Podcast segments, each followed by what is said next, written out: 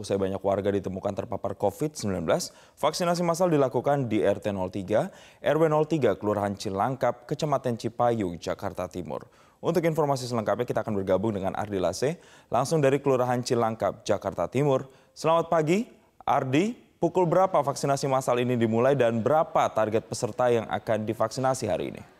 Memang proses vaksinasi untuk warga RT 3, RW 3, Kelurahan Cilangkap, Kecamatan Cipayung, Jakarta Timur, Timur sedang berlangsung hingga saat ini.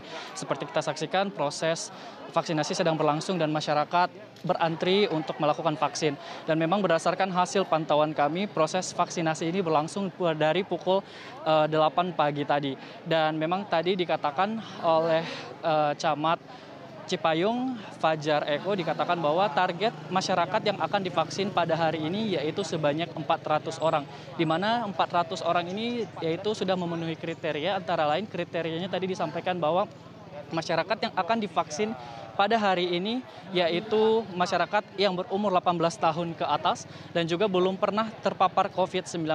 Selain itu juga memenuhi uh, kriteria kesehatan yang telah ditetapkan.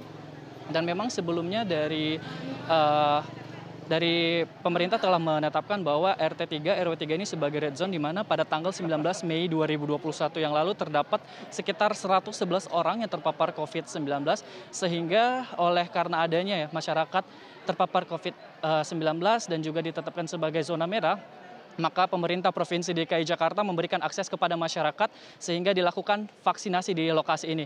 Dan untuk lokasi vaksin sendiri dilakukan di lingkungan sekolah Asyafiah di mana proses vaksinnya dilakukan di redung atau di ruangan SMK Asyafiah 2. Ya Ardi, sebelumnya telah ditemukan 104 warga yang terpapar COVID-19. Bagaimana dengan update terkini warga yang terpapar COVID-19 di sana? Iya, Jason memang dikatakan sebelumnya 104 warga yang terpapar COVID-19. Tadi baru kami memutakhirkan data terbaru di mana dikatakan oleh Camat uh, Cipayung Eko Fajar dikatakan bahwa uh, terdapat 111 orang yang terpapar COVID-19 dari tanggal 19 Mei 2021 yang lalu.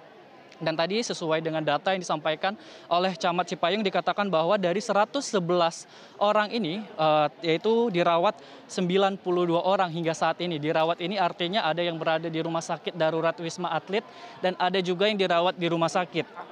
Lalu ada yang isolasi mandiri 19. Namun tadi dikatakan untuk yang isolasi mandiri yang 19 orang ini uh, hari hari pemantauan hari ini merupakan hari terakhir di mana nanti uh, hari ini tinggal satu orang lagi yang akan dipantau dan selesai pantau 18 orang.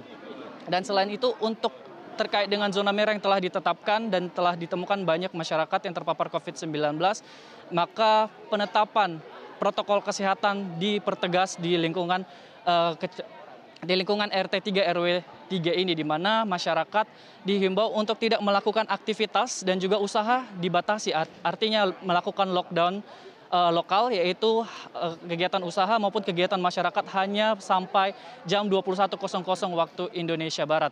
Dan juga selain itu masyarakat dihimbau untuk terus melakukan protokol kesehatan antara lain memakai masker, menjaga jarak, mencuci tangan, mengurangi mobilitas.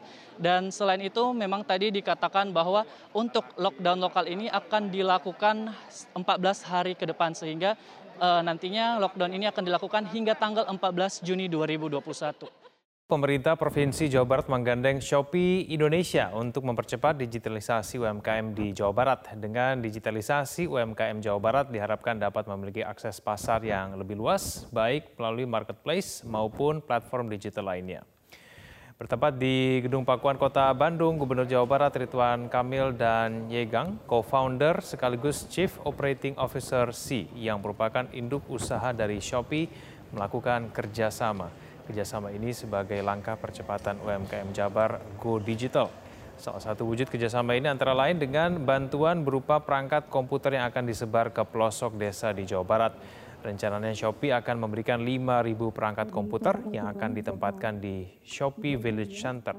Dari Bandung, Jawa Barat, Andromeda, bagaimana bentuk kerjasama antara Shopee dengan pemerintah Provinsi Jawa Barat? Senti juga sebagai wujud untuk pola uh, kolaborasi dan juga kerjasama ini, Shopee sendiri rencananya akan memberikan 5.000 komputer dan perangkat lunak kepada uh, beberapa desa yang ada di Provinsi Jawa Barat, yaitu berjumlah 5.000. Dan untuk di tahap awal sendiri akan ada uh, 100 uh, pemberian perangkat Eh, komputer ataupun laptop kepada beberapa desa. Selain itu juga Shopee sendiri yaitu untuk mendukung program UMKM di Provinsi Jawa Barat sendiri.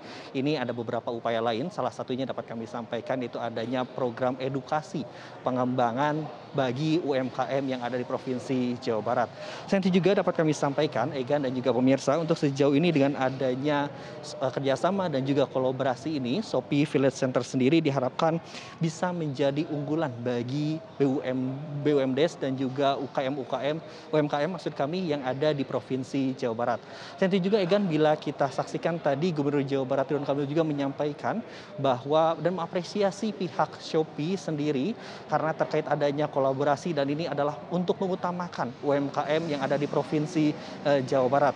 Selain juga untuk tahap awal sendiri, uh, Egan dan juga pemirsa, untuk sejauh ini uh, Provinsi Jawa Barat ini memiliki 48 juta uh, penduduk dan ini juga sejalan dengan dari moto dan juga visi misi dari Gubernur Jawa Barat Ridwan Kamil yaitu di mana moto dari Ridwan Kamil ini memiliki tinggal di desa uh, rejeki kota dan bisnis mendunia dari moto itu juga Shopee sendiri tadi kita lihat dari ada program beberapa program yang lainnya yaitu adalah untuk uh, memberikan terutama bagi UMKM UMKM yang ada di provinsi Jawa Barat ini bisa go digital dan juga bisa menjual produk-produknya ke internasional.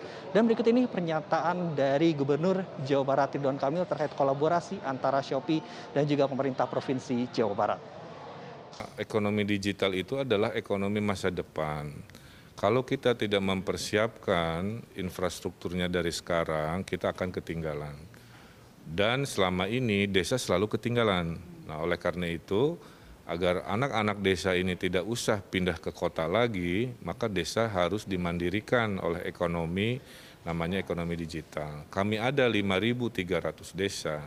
Berkat kerjasama dengan Shopee, Shopee akan membangun infrastruktur uh, ekonomi uh, digital di desa, termasuk dengan laptop atau tab yang akan diberikan untuk warga dan perangkat desa. Sehingga suatu hari produk-produk desa itu tidak hanya dijual di desanya, tapi bisa ke seluruh Indonesia. Tinggal datang ke pusat digital Shopee itu, kemudian difoto, dilakukan penguatan, dan akhirnya terjual luar biasa. Itu satu. Tahap duanya, jika produknya sudah luar biasa, bisa diekspor. Nah, Shopee di Bandung sudah akan membangun kampus, ya, kampus ekspor UKM. Nah, jadi nanti selain desa, kemudian menguasai eh, pasar nasional juga eh, menguasai ya, nanti kan pasar diharapkan ini. dengan adanya kerjasama dan kolaborasi antara Shopee dan juga pemerintah Provinsi Jawa Barat dapat meningkatkan ekonomi di Provinsi Jawa Barat dan juga di Indonesia. Hari ini Komisi 1 DPR RI menjadwalkan rapat kerja bersama dengan Menteri Pertahanan, Panglima TNI beserta jajaran untuk membahas rencana kerja anggaran dan rencana penggunaan anggaran Kemenhan tahun anggaran 2022. Informasi selengkapnya akan disampaikan Soza Utapea langsung dari Gedung Parlemen Senayan, Jakarta. Soza, apakah agenda raker di Komisi 1 ini sudah dimulai? Baik Kevin, pada hari ini memang Komisi 1 DPR mengagendakan adanya rapat kerja bersama dengan Menteri Pertahanan serta turut hadir juga Panglima TNI beserta seluruh kepala staf dari tiga matra yaitu darat, laut, dan udara. Dan tadi kami melihat bahwa untuk rapat kerja pada hari ini Menteri Pertahanan Prabowo Subianto hadir secara fisik langsung di Gedung Parlemen Senayan Jakarta untuk mengikuti rapat kerja bersama dengan Komisi 1. Sejatinya Kevin dan pemirsa bahwa rapat hari ini merupakan rapat kerja yang kedua kali yang telah diagendakan oleh Komisi 1 untuk membahas sejumlah hal bersama dengan Kementerian Pertahanan, termasuk di antaranya terkait uh, rencana kerja anggaran dan juga rencana penggunaan anggaran Kementerian Pertahanan tahun 2022, di mana rapat pertama pada pekan ini sudah dilangsungkan pada Senin kemarin, namun Komisi 1 kecewa karena Menteri Pertahanan tidak dapat hadir secara langsung dalam rapat tersebut, hanya diwakilkan oleh Wakil Menteri Pertahanan. Oleh karena itu pada hari inilah kesempatan bagi Komisi 1 dan juga Menteri Pertahanan untuk dapat menggali sejumlah hal mengenai isu-isu aktual serta juga rencana kerja dari Kementerian Pertahanan tahun 2022. Dan tadi saat tiba di gedung parlemen, Menteri uh, Pertahanan Prabowo Subianto ini disambut oleh sejumlah kader dari Partai Gerindra yang juga duduk sebagai uh, anggota DPR dan ia juga turut menyapa awak media dan memberikan sedikit keterangan mengenai agenda rapat yang akan dijalani pada bersama dengan Komisi 1 pada hari ini. Dan rapat ini pun sudah dilangsungkan sejak pukul 10 lewat 15 waktu Indonesia Barat dan dilakukan secara tertutup. Berikut kita simak pernyataan selengkapnya dari wakil dari Menteri Pertahanan Prabowo Subianto. pengadaan alutsista. Ya tentunya ini apa ya uh, pertemuan uh, ya kita ya, kita akan uh, paparkan rencana rencana ke depan tentunya akan ada tanya jawab dan sebagainya ya kita akan berusaha menjelaskan yang segamblang-gamblangnya. Se Apa itu yang yang uh, anggaran yang 1.700 triliun itu? Kok tahu kamu? Dari media. Lebih tahu kau. Berarti semua ya. akan dijelaskan ya Pak nanti dalam rapat nanti? Insya Allah ya. Ya, Soza, lalu apa saja agenda atau isu aktual yang akan dibahas dalam raker hari ini? Berdasarkan keterangan yang kami dapatkan dari pihak DPR RI bahwa sejatinya rapat kerja pada hari ini akan membahas sejumlah hal, uh, di antaranya terkait rencana keuangan, rencana kerja anggaran dan juga penggunaan anggaran Kementerian Pertahanan tahun 2022 serta juga turut membahas mengenai strategi dan kebijakan umum pertahanan negara, pertahanan negara tahun 2020-2024 dan yang paling penting ialah juga turut membahas isu aktual yang saat ini hangat menjadi pembicaraan publik yaitu tentang pengadaan Alpahankam atau alat pertahanan dan keamanan di mana sampai dengan saat ini di publik beredar bahwa terkait pengadaan Alpahankam ini dituangkan dalam bentuk perpres yang saat ini tengah disusun oleh Kementerian Pertahanan dan di dalam dokumen tersebut dicantumkan bahwa anggaran yang ingin diajukan untuk mengadakan Alpahankam atau alutsista ini mencapai eh, angka yang sangat fantastis yaitu mencapai angka 1.760 triliun rupiah. Dan oleh karena itu Komisi 1 akan menggali hal ini bersama langsung dengan Kemenhan dan juga Panglima mengenai apa urgensinya mengenai, uh, terkait pengadaan alutsista ini dituangkan dalam Perpres, kemudian juga bagaimana dengan sumber pendanaan mengingat angka dari uh, dana yang diajukan ini cukup fantastis, kemudian bagaimana dengan mekanisme pengadaannya, mengapa anggaran yang seharusnya untuk 25 tahun ke depan hanya akan digunakan untuk dua setengah tahun ke depan, dan juga yang paling penting ialah mengapa ada pelibatan dari pihak swasta? Dalam hal ini PT TMI yaitu teknologi, eh, teknologi militer Indonesia dalam mengadakan alutsista di Indonesia. Namun karena berhubung rapat ini dilakukan secara tertutup, maka informasi mengenai bagaimana dinamika yang berjalan dalam rapat tersebut akan kami follow up terus saat rapat dilakukan jeda break ataupun sesudah rapat selesai.